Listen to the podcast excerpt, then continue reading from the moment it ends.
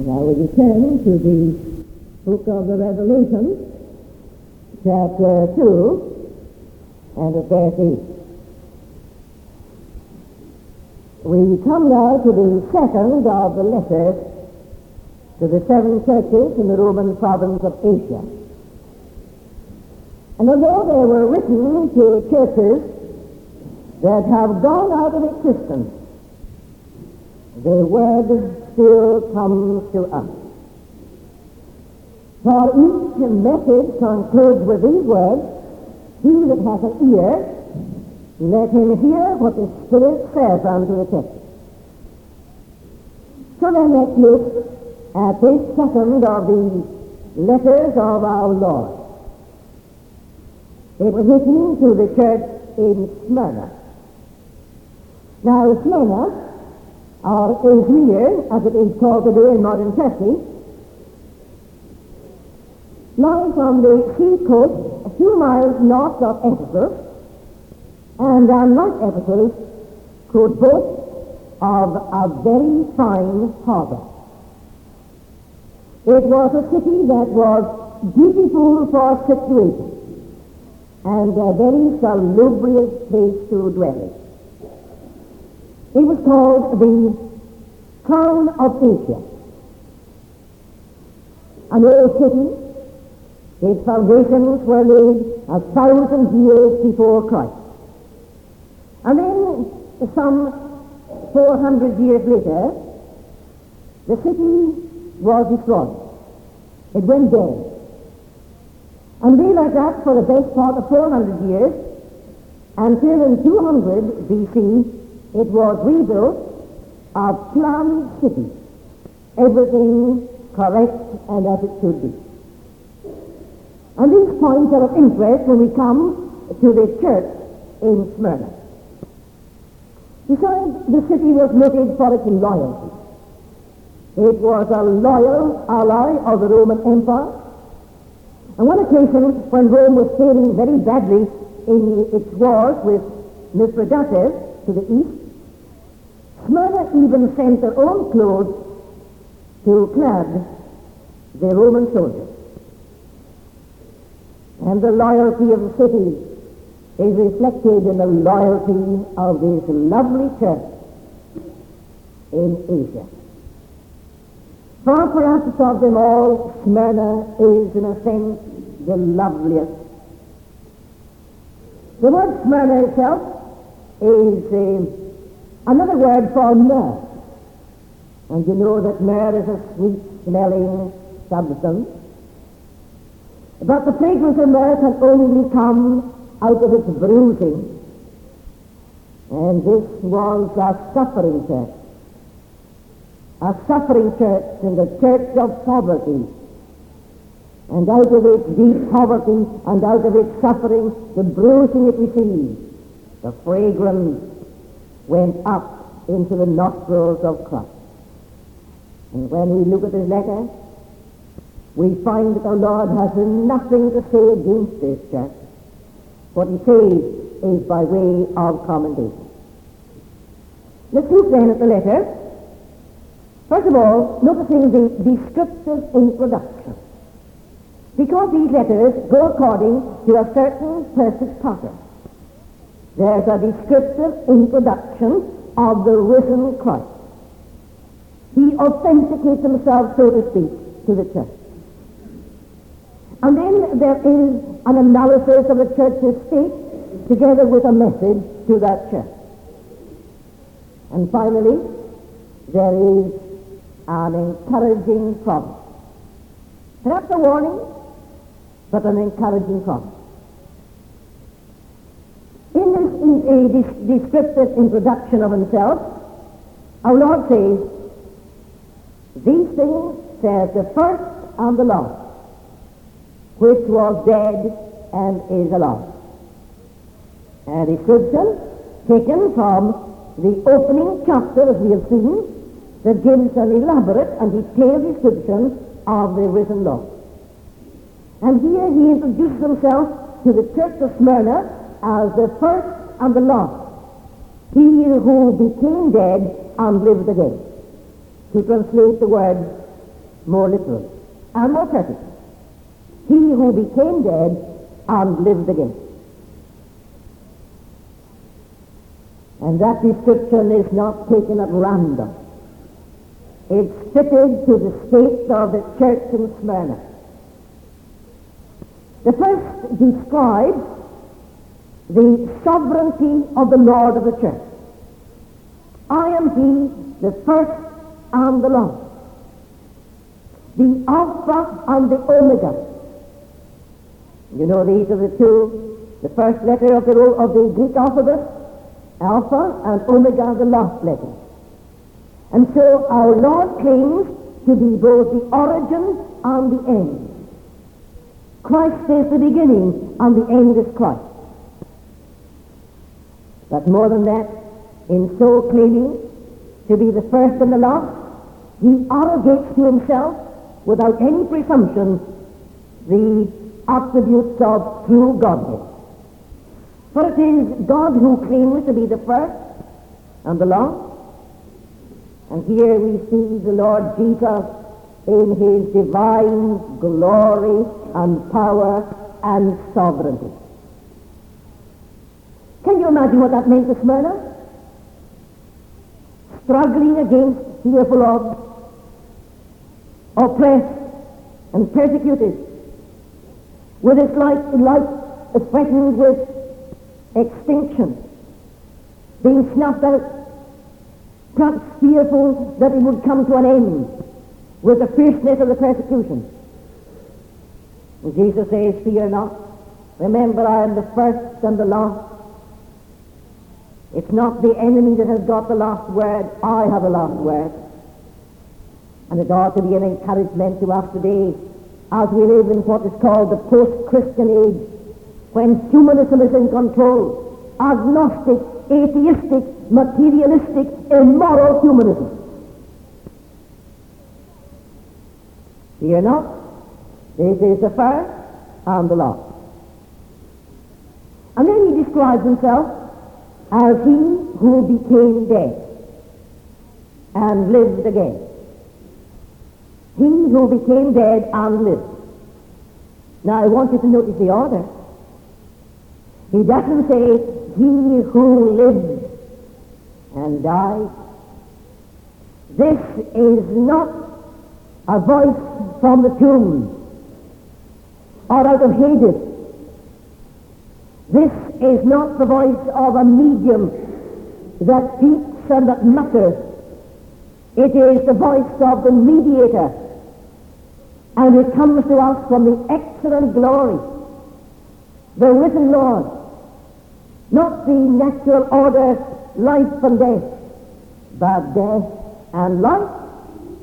He who died and who came alive, lived again, and who lives after the power of an endless life over whom death can never again have any power, or on whom death can have any claim. Is that not encouraging to Smyrna? Oh yes, Smyrna is faced with death, as we shall see. Be thou faithful unto death, Jesus says, and it was no empty exhortation, because Smyrna was faced with death. Fear not, Smyrna. I am he who became dead, and I am alive. I live, and I live forevermore. And as I live, you will live also. There then is the introduction. Let's look at the message and the analysis our Lord gives of the church. I know thy work and tribulation and poverty that's thou art rich. Some of the best manuscripts omit the word work and make the passage read like this I know thy tribulation and poverty. That's how it reads. It may well be that that is a true reading of this verse, and if it be the true reading then the church in Smyrna could not be credited with much in the nature of work. It couldn't boast of great work, or of mighty deeds, or of extended service. You see, it was struggling for its own existence. The Covenanters of Scotland could not boast of any great work, or of mighty deeds, or of great service. They couldn't engage in missionary enterprise. Neither could the Church of the Reformation in Europe. Why? Not because they were blind to it, but they were fighting for mere existence. So was Smyrna. But Jesus says, I know thy tribulation and thy poverty. For Smyrna was a church that was poor and a church that was troubled. And when our Lord says, I know, remember what we saw last day? He knows because he has got inside knowledge. Knowledge that is not due to information. He knows not because he has been informed, he knows because he sees right through and through into the inmost heart, judging the motive and the spirit, which no human being can judge. Man judges after the outward appearance, God judges after the heart. But my friend, when he says to Smyrna, I know thy poverty and thy tribulation, he is speaking out of experimental knowledge from his own experience. I know thy poverty, Smyrna, because I was poor. Though rich, and the words in brackets here could be applied even more clearly to our Lord. But he was rich. Yet for our sake he became poor.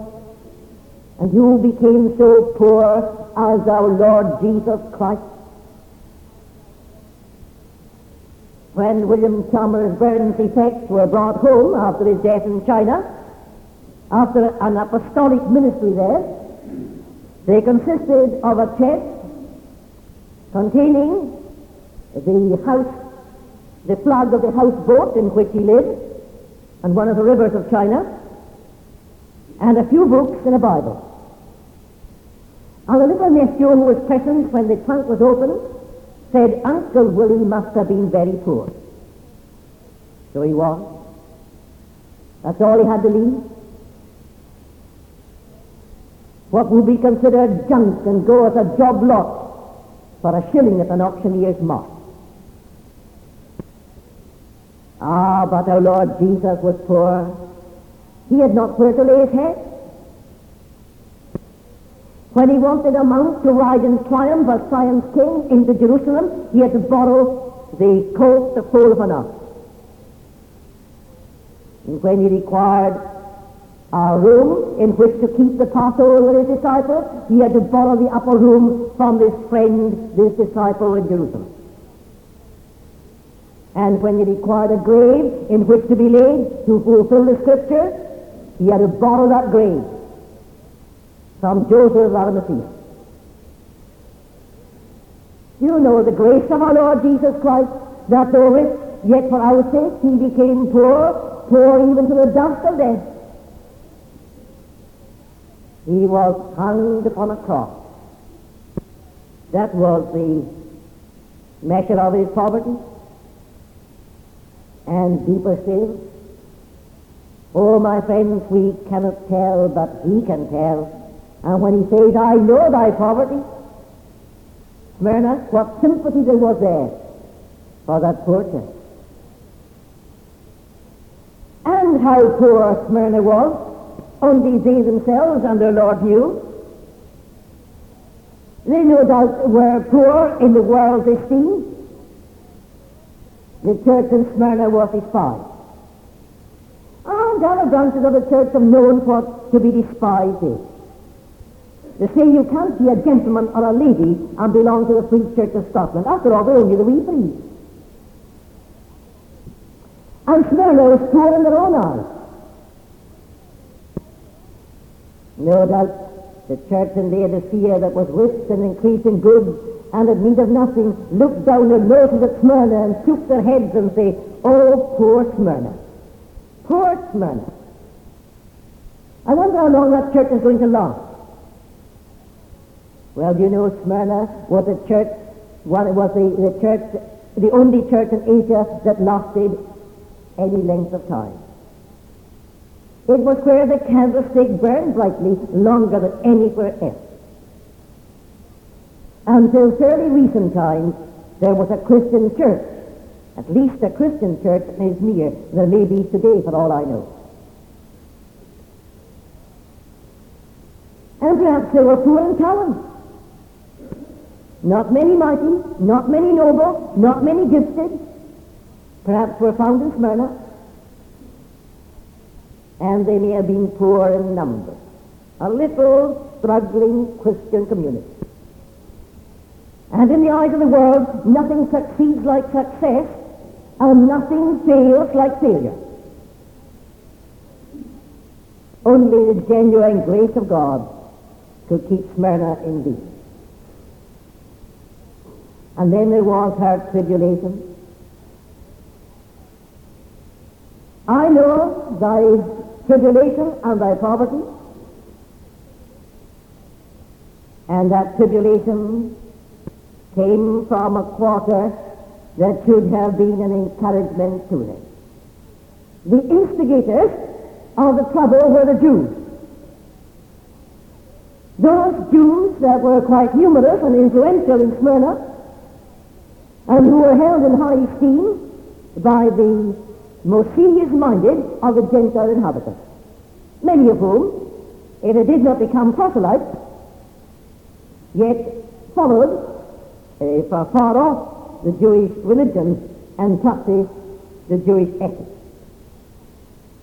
Now those Jews in Smyrna hated the Christians, never missed an opportunity of stirring up the Gentile rulers against them, and when that great master of Smyrna suffered death, oh, 50 years and more after this letter was written, Polycarp, the bishop of Smyrna, who was the friend of John himself who wrote this book. When Polycarp suffered death, the Jews were foremost in gathering the faggots used to burn him at the stake. I know the slander of them which say they are Jews and are not, but are the synagogue of Satan. Oh, my friends, how dreadful can be the fall of a church. Jews who belong to the church of God, and Jesus disowns them, he disinherits them. He says, there are no church, there are no assembly of mine, they're a synagogue, but not a synagogue of God, they're a synagogue of Satan. What was true of the Jewish church could become true of the Christian church and did become true of the Christian church. The church that hounded the Protestant martyrs to the stake, the church of the Inquisition, the church of the autos da fe, the fire burning for the faith in Spain, surely was no Christian church, no church of our God, but a synagogue of Satan. The church that denies the faith, the church that is riddled with modernism, the church that blasphemes the name of Jesus, as that man in Aberdeen, Dr. Jones, or whatever his name is, did, is no longer a church, it is a synagogue of Satan. I'm not referring to the Church of Scotland as a whole. I'm not referring to the Church of Rome as a whole. I'm just referring to a church that denies the faith and a church that is opposed uh, to the truth, that slanders and persecutes the people of God. And so our Lord says to Smyrna, I know your tribulation, and I know your poverty. And in the bracket, thou art rich. Never did bracket contain so wonderful a statement. Our parenthesis, an aside if you like, that's not an encouraging aside. Poor but rich. Rich in Christian character. Tribulation worketh patience, and patience experience. Rich in Christian graces, in love and in loyalty, rich in faith and in courage,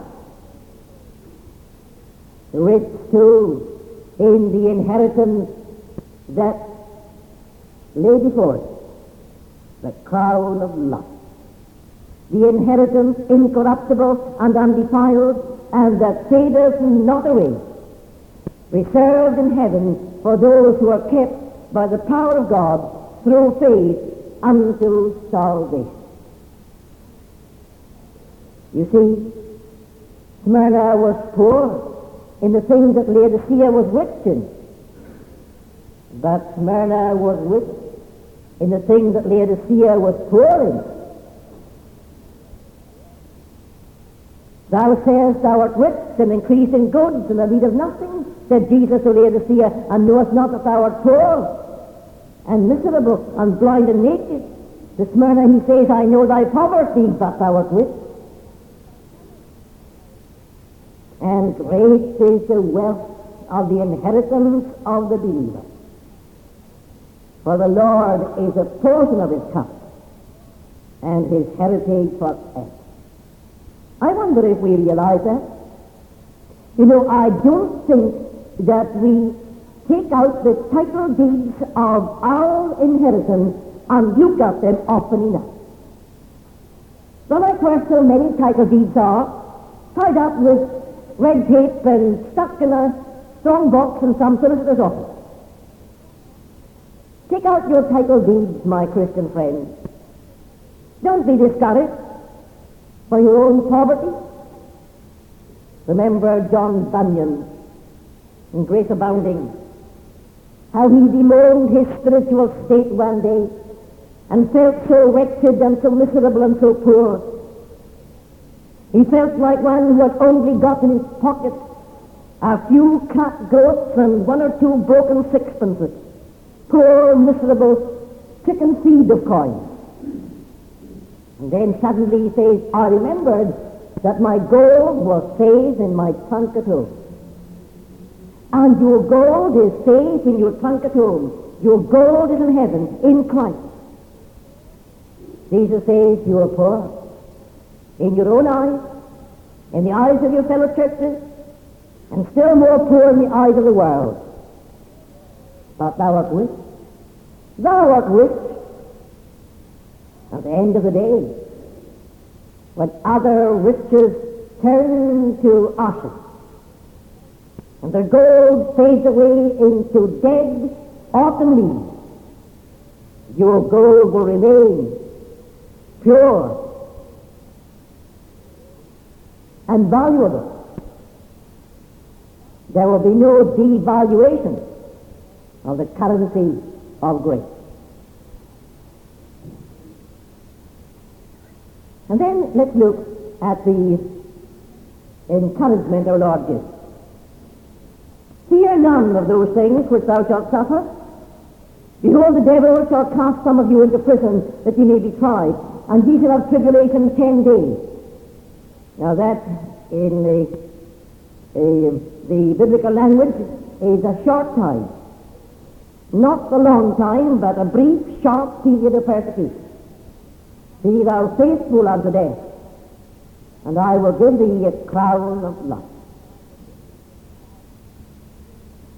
And Smyrna proved the truth of our Lord's word.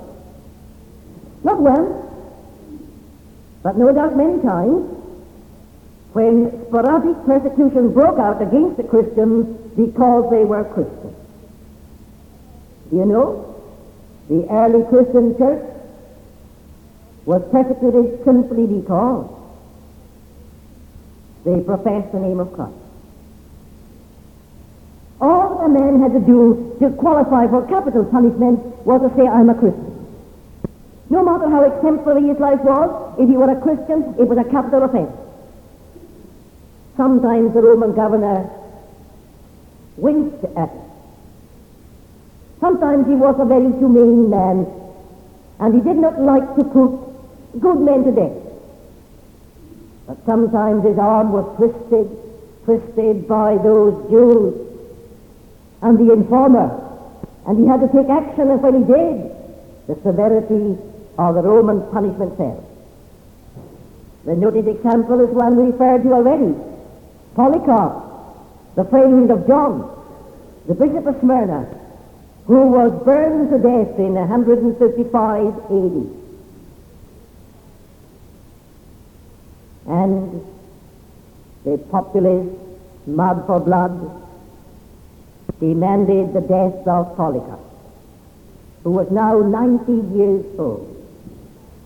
And this man who bore the white flower of a blameless life was brought before the judge. And even the governor wanted to save his life. And those who had to carry out the Roman justice urged him just to deny Christ. Won't you say Caesar is God? Just say it. Just verbally deny the Jesus, and you'll be spared. Blaspheme, they said, blaspheme the Christ. And Polycarp's answer was, Fourscore and six years have I served him, and he has never done me any harm. How then can I blaspheme the king who saved? My king who saved. And Polycarp was put to death. Fear none of these things. These days are past, as far as our country is concerned. Or are they? They're not past so far as other churches behind the Iron Curtain are concerned. And we have no guarantee, my friend, that they're past so far as this land is concerned. The persecution of the church is the normal condition of the church. Freedom from persecution is almost abnormal for the Church of Christ. Let's thank God for the love. Let's thank God for our freedom, but let's not presume upon it. We know not. When the church that is rapidly becoming a minority and rapidly losing prestige may have to face the fire of persecution again. Now finally, the promise. He that overcometh shall not be hurt of the second death. That word death is a key word of this letter. It casts a kind of pall over the whole letter. But Jesus says, don't be afraid of death. Fear not them that kill the body, and after what that there is nothing that they can do. Why, that death is but a door into glory. When they stoned Stephen, you remember, they looked on his face till his face was not tortured with agony. His face was like the face of an angel. And he said, looking up, I see heaven open, and the Son of God standing at the right hand of God. Jesus standing there to receive him. The same it was with Polycarp. They wanted to bind him with a chain to the stake, and he said, You don't need to bind me. Bring your faggots. Set the light to them. It was a case like the covenanting martyrs. Farewell, sun, moon, and stars. Farewell, friends. Welcome, glory. And you remember how the Marquis of Argyle, how was that mighty house fallen? The Marquis of Argyle spent his last night on earth, sleeping as sweetly and as peacefully as a child, because his heart was fixed. That sudden death or sudden glory. Ah, but said Jesus, there's another death. There's the second death. Now, what is the second death? But what is called later on in this book the lake of fire. What is it but hell itself? What is it but the torment and the destruction of the damned? Oh, my friends, we ought not to be saying these things without tears in our eyes and a tremor in our voice. We're so callous, we are so hardened, we cannot feel it because we are so much children of our own age, of this agnostic, atheistic age that scarcely believes in a heaven and does not believe at all in a hell. As Jesus says, fear not them that kill the body, and after that there is nothing they can do, but I will forewarn you whom ye shall fear. Fear him who is able to cast soul and body into hell.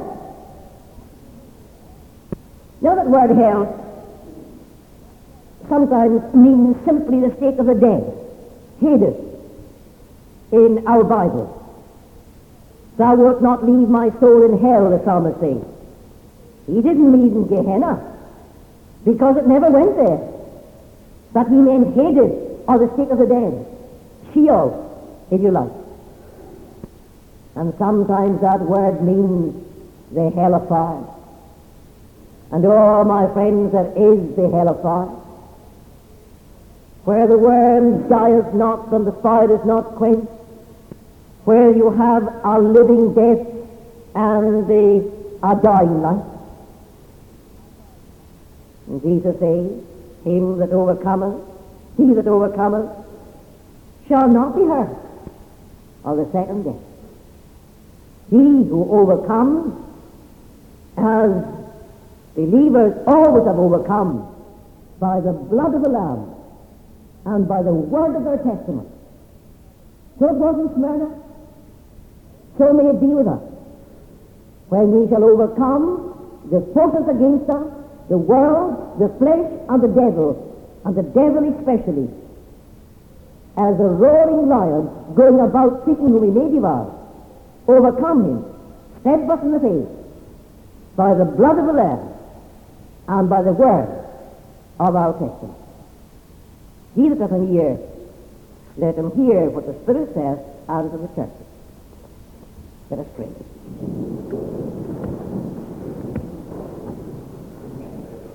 Grant us, O God, the hearing ear and the responsive will, that we may not be discouraged by any of the forces against us, but know that thou wilt give grace to us to overcome all obstacles, every temptation, and to be steadfast in the faith. We pray for those who may be exposed, not merely to petty persecution and pin-pricking opposition, but who may be exposed to real persecution, to the spoiling of their goods, to the impoverishing of their estates, and above all, to the death of the body. We pray for our fellow Christians in lands where thy church is not only despised, but condemned. And we pray for grace that they may be faithful and faithful unto death.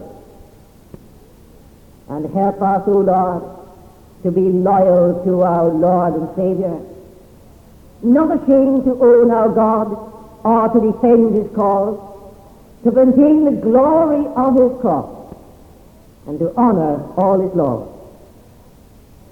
Bless thy word to us. Remember us each one according to our respective needs. Go thou with us in what is left of this day. May the outgoings of the evening rejoice with those of the morning, and lift upon us the light of thy reconciled countenance in Jesus Christ our Lord. Amen.